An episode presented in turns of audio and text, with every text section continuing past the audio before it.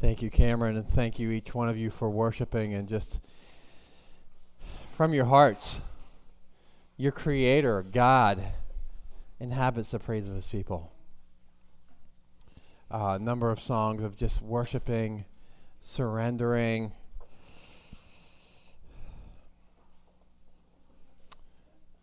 Recognizing that God works even when we don't see that He's working. We, we sang that song.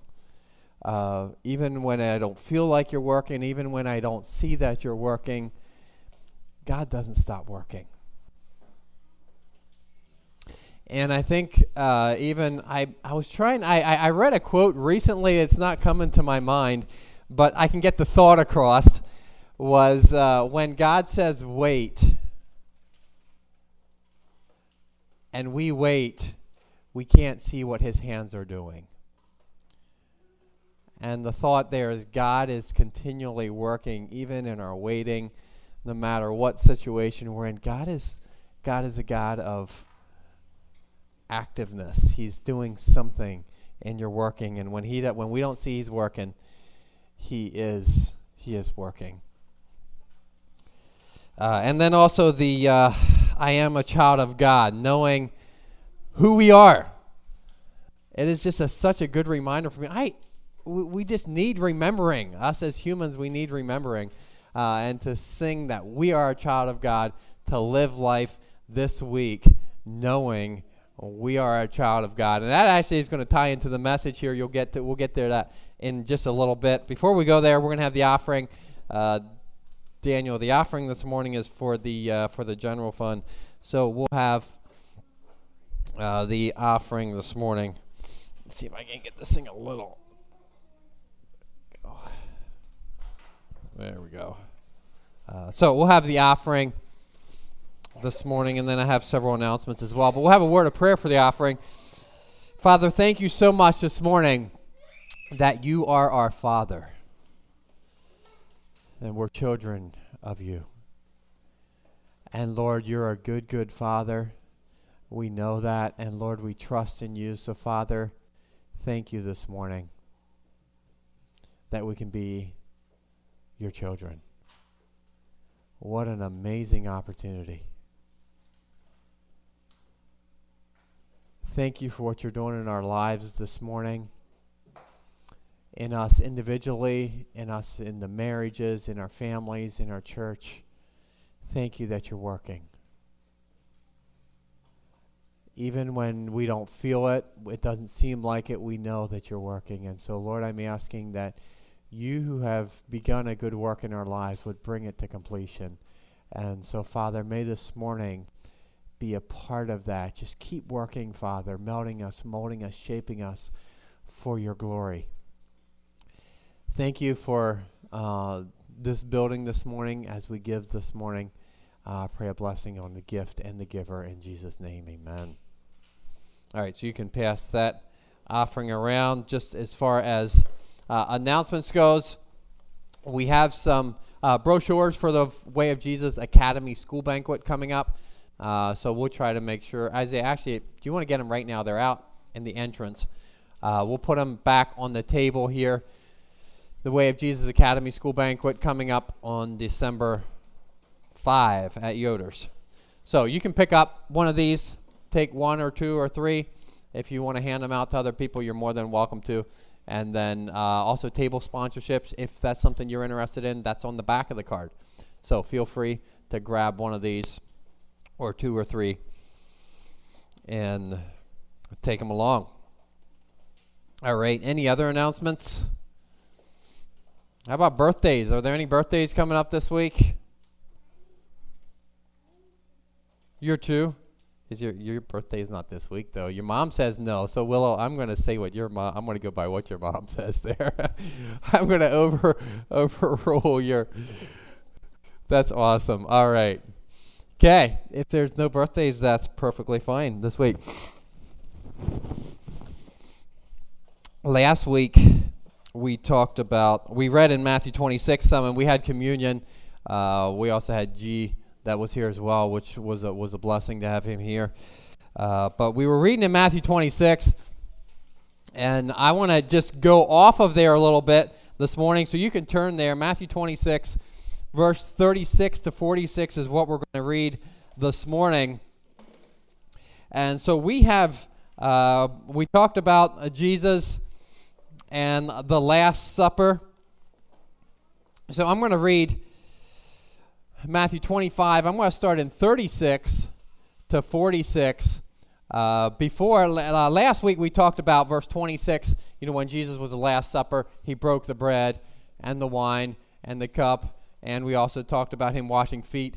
Uh, but then this is after that, okay? So this is right after uh, Jesus does that. In verse thirty-one is where uh, Peter, I'm sorry, Jesus predicts Peter's denial, so this is after that.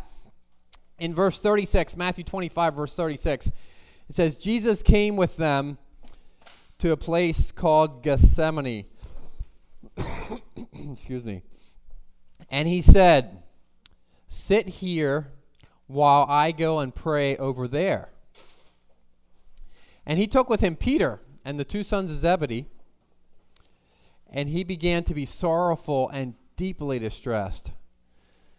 Then he, Jesus, said to them, my soul is exceedingly sorrowful, even to death. Stay here and watch with me. He went a little further, and he fell on his face, and he prayed, and he said, oh, Father, if it is possible, let this cup pass from me. Nevertheless, not as I will, but as you will. He came back to the disciples and found them sleeping. He said, Peter, what? Could you not watch with me for one hour? Watch and pray, lest ye enter into temptation. The spirit indeed is willing, but the flesh is weak. Again, the second time, Jesus went away, and he prayed, saying, oh, my Father, if this cup cannot pass away from me unless I drink it, your will be done. He came, and he found them asleep again, for their eyes were heavy. So he left them, and he went away, and he prayed the third time, saying the same words. Then he came to the disciples and said, are you still sleeping and resting? Behold, the hour is at hand. The Son of Man is being betrayed into the hands of sinners. Rise, let us be going. See, my betrayer is at hand. So here Jesus is about to go through the most difficult moment of his life on earth.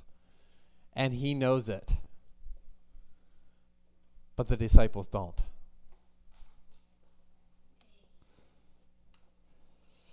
Jesus knew what was coming. And so he's preparing for it. He knows what the disciples are about to do. And he tells them to prepare for it. But they don't. Because he said, watch and pray. They rather, instead they slept.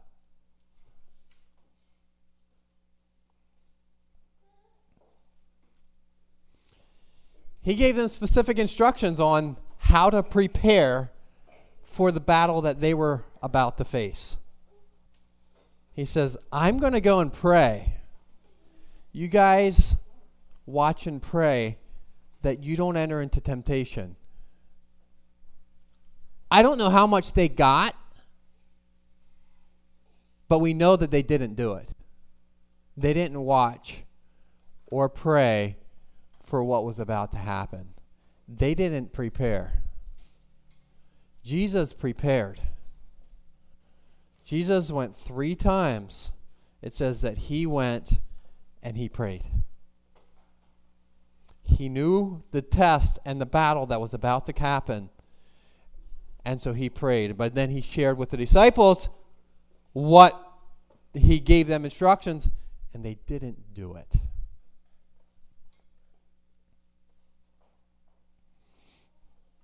So we have very difficult moments coming. Did they prepare at all for what was coming? Oh yeah, they slept. They got physical rest. Did that help them win their battle?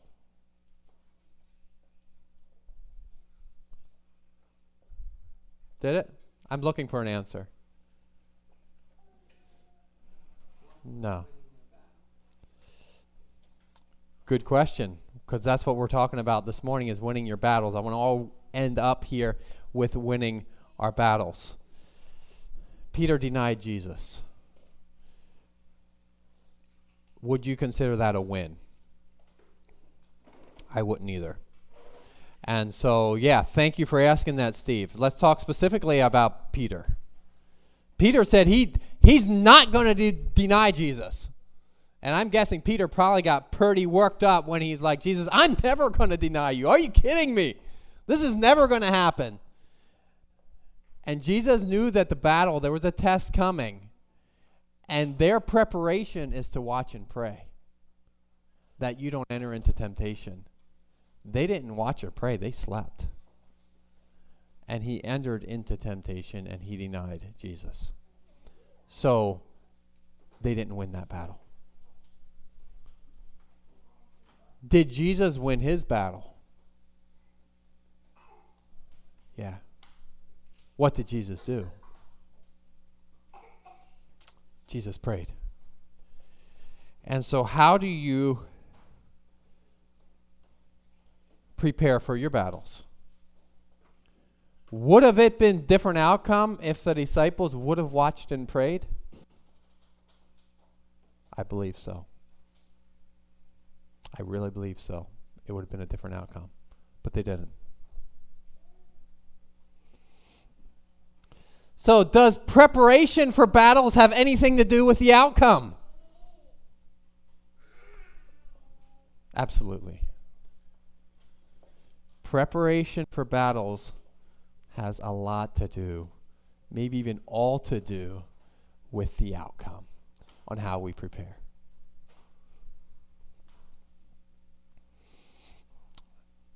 Winning doesn't just happen by stumbling upon it, at least not for the most part. Maybe if you're playing a little game of that considers, or, you know, rolling of dice or something that just kind of whatever happens, or a card game to where you pick up the...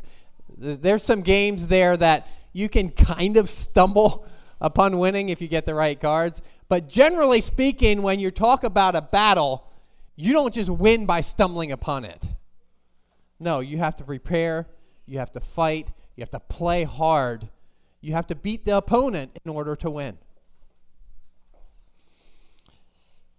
So looking at this story, looking at Jesus and looking at the disciples, there was a battle about that they were about to face. The way they prepared made a difference on the outcome of their battle. Jesus versus the disciples. We're going to look at another battle this morning, a very familiar battle. I mean, uh, I say a very familiar, a story we're very familiar with, but hopefully we can learn something about a battle here this morning. First Samuel seventeen. All right, David and Goliath. We probably all know this story. I'm sure we've heard it since we were young. But we know that, we know David's history, at least some of it, coming into this in chapter seventeen. And I'm going to jump into verse thirteen. First Samuel seventeen, verse thirteen, and I'm going to read some of this story. And so I know we've heard this story many a times, but as we read the scripture again, remember the scripture is God's word. And so as we read through this, let's pay attention and see if there's something else that we can learn from this story. So I'm going to I'm going to jump in uh, verse thirteen. This is uh, after the Philistines. Um, they're, ba- they, they're together. Uh, their Philistines are on the one side. Israelites are on the other side. In verse thirteen, the, the, the three eldest sons, this is because we're going to talk about David here, his three oldest brothers, the oldest sons of Jesse, had gone to follow Saul to the battle. Their names of the three were Eliab, Abinadab, and Shammah. David was the youngest. The three oldest followed Saul, verse fifteen. But David occasionally went and returned from Saul to feed his father's sheep at Bethlehem. Verse sixteen, a Philistine drew near and presented him forty days, morning and evening. So this is eighty times, forty days, morning and night, that Goliath had been coming out here. The eightieth time is when David comes in here. Verse seventeen, Jesse says to David, hey, take now to your brothers an ephah of this dried grain and ten loaves, and run to your brothers at camp. Carry these cheeses for the captain of their thousand. See how the brothers are, and then bring news back to them. Excuse me. Now Saul and all that the men of Israel were in the valley of Elah, fighting with the Philistines. Verse twenty, David rose up early in the morning. He left his sheep with the keeper. He took the things, and he went as Jesse had commanded. He came to the camp as the army was going out to battle, shouting for battle. For Israel and the Philistines had drawn up in a battle array, army against army. David left his supplies in the hand of the supply keeper. He ran to the army, and he came and he greeted his brothers. Then as he talked with them, there was the champion, the Philistine of Gath, Goliath by name, coming up from the armies of the Philistines, and he spoke according to the same words. So David heard them. All the men of Israel, who they saw the man, fled from him and were dreadfully afraid. So the men of Israel said, have you seen this man who has come up? Surely he has come up to defy Israel. And it shall be that the man who kills him, the king will enrich him with great riches, will give him his daughter, will and give his father's house exemption from taxes in Israel. What a perk. It'd get, wouldn't that be great? You don't have to pay taxes anymore. Then David spoke to the men who stood by him, saying, what shall be done for the man who kills this Philistine, takes a excuse me, takes away the reproach from Israel? For who is this uncircumcised Philistine that he should defy the armies of the living God? The people answered and said, in a manner saying, so shall it be done for the man who kills him. Now Eliab, his oldest brother, heard when he spoke to the men. He got angry. It says his anger was aroused against David, and he said, why did you come up here? With whom have you left your few sheep in the wilderness? I know your pride, the insolence in your heart. For they came down to see the battle. And David said, what have I done now? Is there not a cause? Then he turned toward another and said the same thing, and these people answered them as the first ones. Now when the words which David spoke were heard, they reported them to Saul. So Saul found out about this, and he said to them, or he sent for him. Verse thirty-two, David said to Saul, let no man's heart fail because of him. Your servant will go and fight this Philistine. Saul said to David, you're not able to go up against this Philistine to fight him, for you're a youth. He's a man of war from his youth. David said to Saul, your servant used to keep his father's sheep. When a lion or a bear came, he took the lamb out of the flock. I went after it, and I struck it, and delivered the lamb from the mouth, from its mouth. And when it arose, I caught it by its beard and struck it and killed it. Your servant has both killed a lion and a bear, and this uncircumcised Philistine will be like one of them, seeing he has defied the armies of the living God. Moreover, David said, the Lord who delivered me from the paw of the lion and the bear, he will deliver me from the hand of this Philistine. Saul said to David, go, and the Lord be with you. So Saul clothed David with his armor, and he put on a bronze helmet on his head. He clothed him with a small coat of mail. David put the sword on, and he tried to walk, and David said, I can't walk with these. I have never tested them. So David took them off, and then he took his staff in his hand, and he went down. He got five smooth stones from the brook. He put them in his shepherd's bag, in a pouch which he had, and his sling was in his hand, and he drew nigh to the Philistine. The Philistine came, and he began drawing near to David, and the man who bore the shield went before him. And when David looked, and he, I'm sorry, when Philistine looked and saw David, his dis, he disdained him, for he said, you're only a youth, ruddy and good looking. So the Philistine said to David, am I a dog that you come to me with sticks? The Philistine cursed David by his gods. The Philistine said to David, come to me, and I will give you to the, I will give your flesh to the birds of the air and the beasts of the field. And David said to the Philistine, you come to me with a sword and a spear and with a javelin, but I come to you in the name of the Lord of hosts, the God of armies of Israel, whom you have defied. So we're going to stop right now, right there. So we have this story of David being obedient to what his father had said. He takes bread out to his brothers, and he walks into a battle. Now, he knows there's a battle going, right? He knew that when he left, that he's taken cheeses to his brothers who are at war. But when he gets there, I think it's quite a bit different than what he expected. He didn't expect one man to be out there, a giant. But that's what David encountered when he came in. And so the battle was different than what he anticipated, expecting to come into. So he comes into this, and we have Goliath out there, and David's like, who is this un- uncircumcised Philistine? I'll take him down. There were three people that, at least three people, there was probably a lot more, but the scripture talks about three people that for sure were like, David, you can't do this. One was Eliab, his brother. He got mad at him. He's like, what the world are you doing out here? Saul says you can't fight him. He's been a fighter from his youth. You're a boy. And then when he gets to Goliath, Goliath says, you're not going to win. So there was at least three times where David was told that you're not going to win.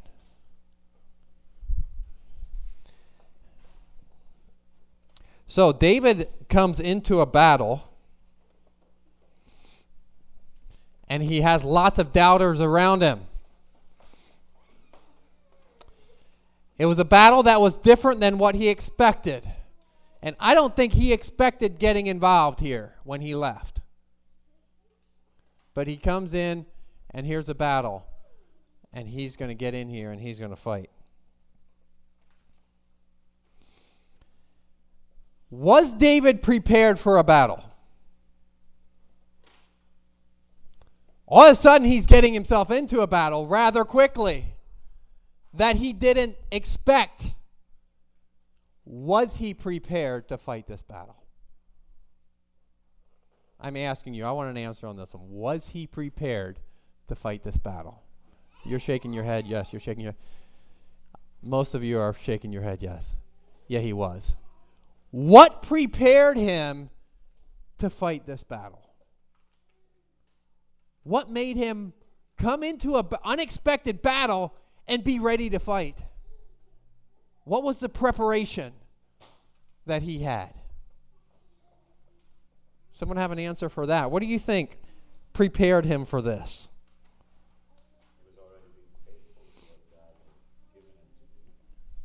He was already being faithful to what God had given him to do. Very good. Absolutely. God had given him, even his father had given him instructions. And so he was walking in obedience. Walking in obedience is a great place to be when you're fighting battles. Something else. What else?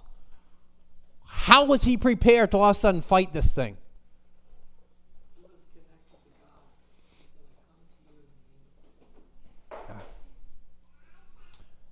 I, I think that's the biggest one. He was connected with his heavenly Father. And he knew God's heart. He was connected with the source of strength. And we see that. He talked about that in, in verse thirty-seven. He says, the Lord. Moreover, David said, the Lord who delivered me from the lion and the bear. He's the one that's going to deliver me.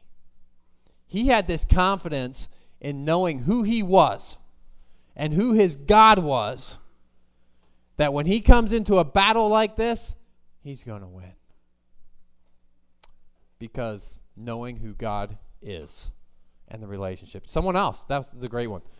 Are, are there other ways that David prepared for this unexpected battle?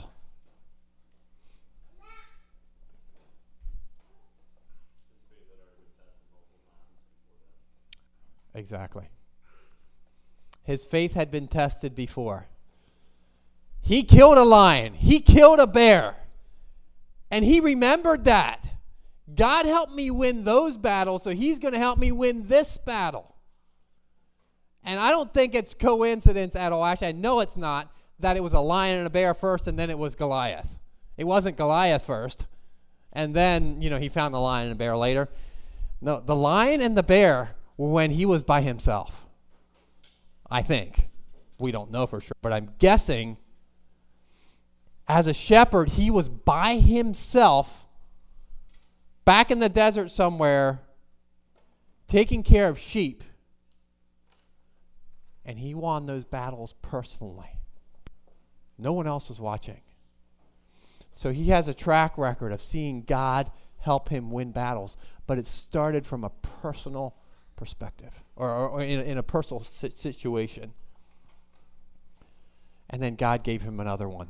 Great answer, Dave, because uh, I think that is that's uh, certainly a, a way of David being prepared to fight this battle is his track record, his history of seeing God move before and helping him win battles. God helped me before. He's going to help me again. Different day, different battle, different people involved, but the same God. David knew that.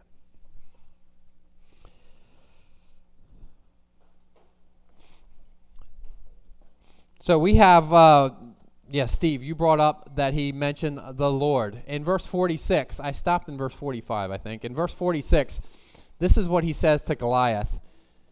He says, "This day the Lord will deliver you into my hand." He was talking to Goliath. "And I will strike you, take your head from you.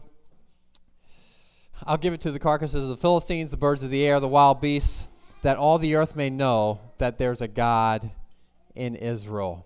And then here's another key thing in verse forty-seven.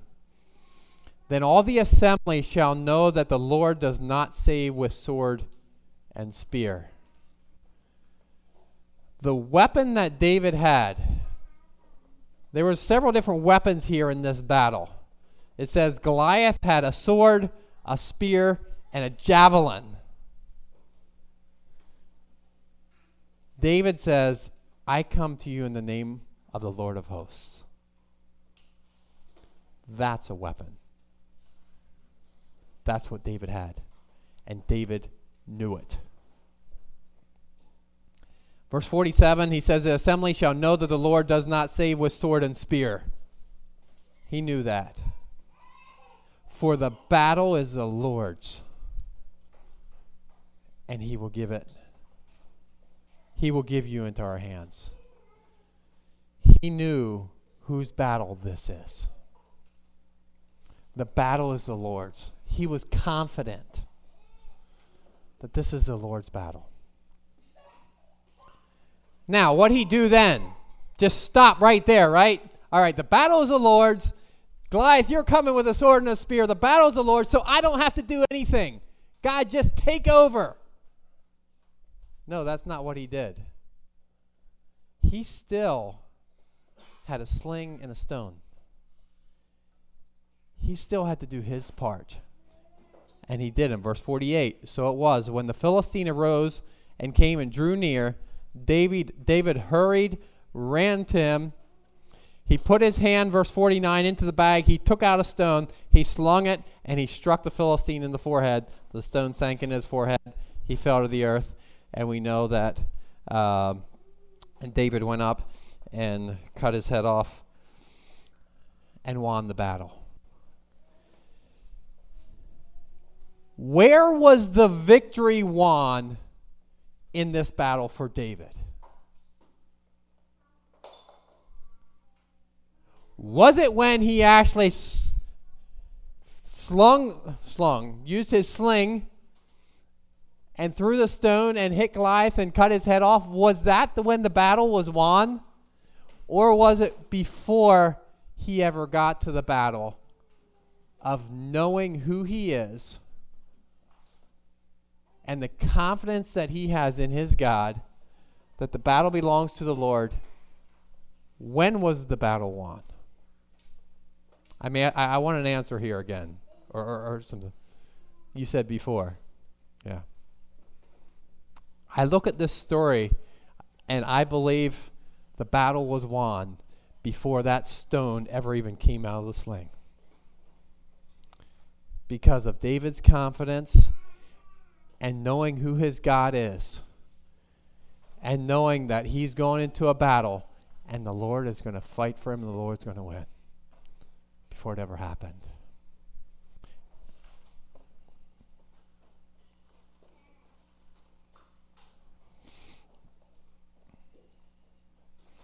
So how do you fight your battles?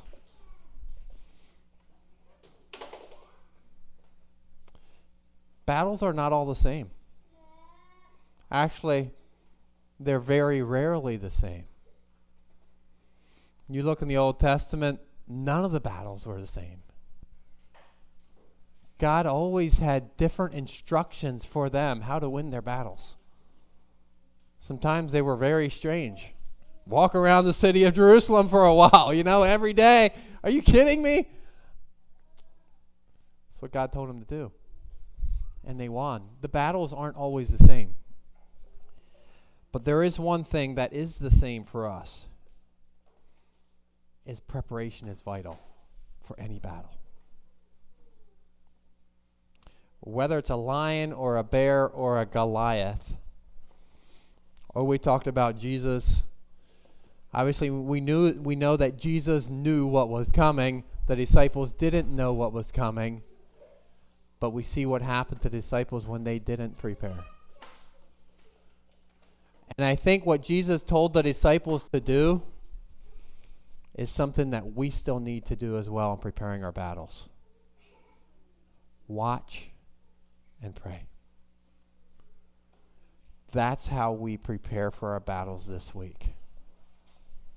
And that's what I want us to get and leave here this week. Start your mornings of watching and praying. Lord, prepare me for this day. I don't know what for battles I'm going to face, but I want to be prepared ahead of time. Because people that are prepared for battles, you can win your battles. If you're not prepared for your battle, I don't think we're going to win. And so just leaving here this morning, that's what I want us to get. A W Tozer says this.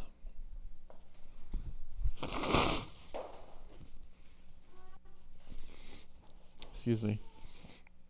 I'm sorry, A W Tozer writes this in a book. He says, the whole Bible and all history unite to teach that battles are always won before the army takes the field. The critical moment for an army is not the day it engages foe in actual combat. It's the day before or the month or the year before. It's the preparation that gets taken place. And I think that's how it is for us in our spiritual lives as well. Spiritual preparation is so vital. We can seek God today and get prepared for temptation tomorrow. But if we meet the enemy without first having met God, the outcome is going to be a disaster. If we meet the enemy before first meeting God, the outcome is going to be a disaster. And so going this week, the words I want to give to you this morning is to watch and pray.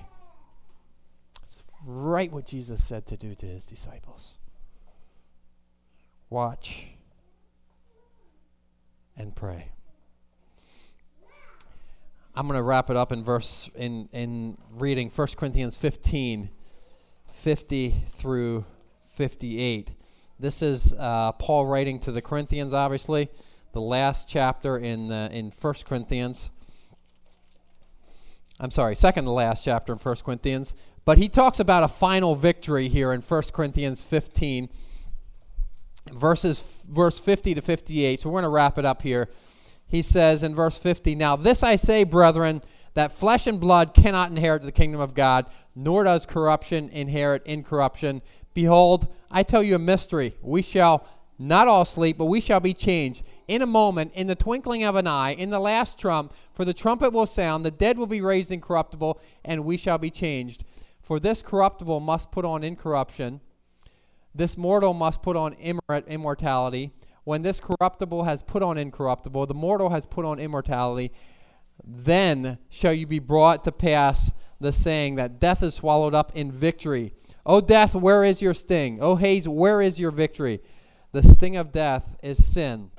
The strength of sin is the law. Verse fifty-seven, he says, but thanks be to God who gives us victory through our Lord Jesus Christ. Amen. David knew it. The victory is through the Lord Jesus Christ. And so, thanks be to God who gives us victory through our Lord Jesus Christ. Verse fifty-eight, therefore, brethren, my, I'm sorry, therefore, my beloved brethren, be steadfast, immovable, always abounding in the work of the Lord, knowing that your labor is not in vain in the Lord. Father in heaven, thank you so much that we can have victory through Jesus Christ. Father, we were talking about battles this morning, and we looked at Jesus, we looked at the disciples, and we looked at David. And we looked at the importance of preparing for our battles. Father, you know our battles before we ever get there. But Lord, I'm asking that you would teach us how to prepare for our battles, that we could enter our battles prepared. And Father, that we would start here today. Lord, I want to thank you that you're our God and we can trust in you and that the battle belongs to the Lord. And so, Father, as we go from here to help us to recognize that you're the one who helps us with victory. But yet, Lord, there's also times where we need to be like David. We need to pick up the stone. We need to put it in our sling. And we need to throw it. So, Lord, give us the understanding as well to know the part that we need to play in winning our battles. Lord, thank you so much. That you're God.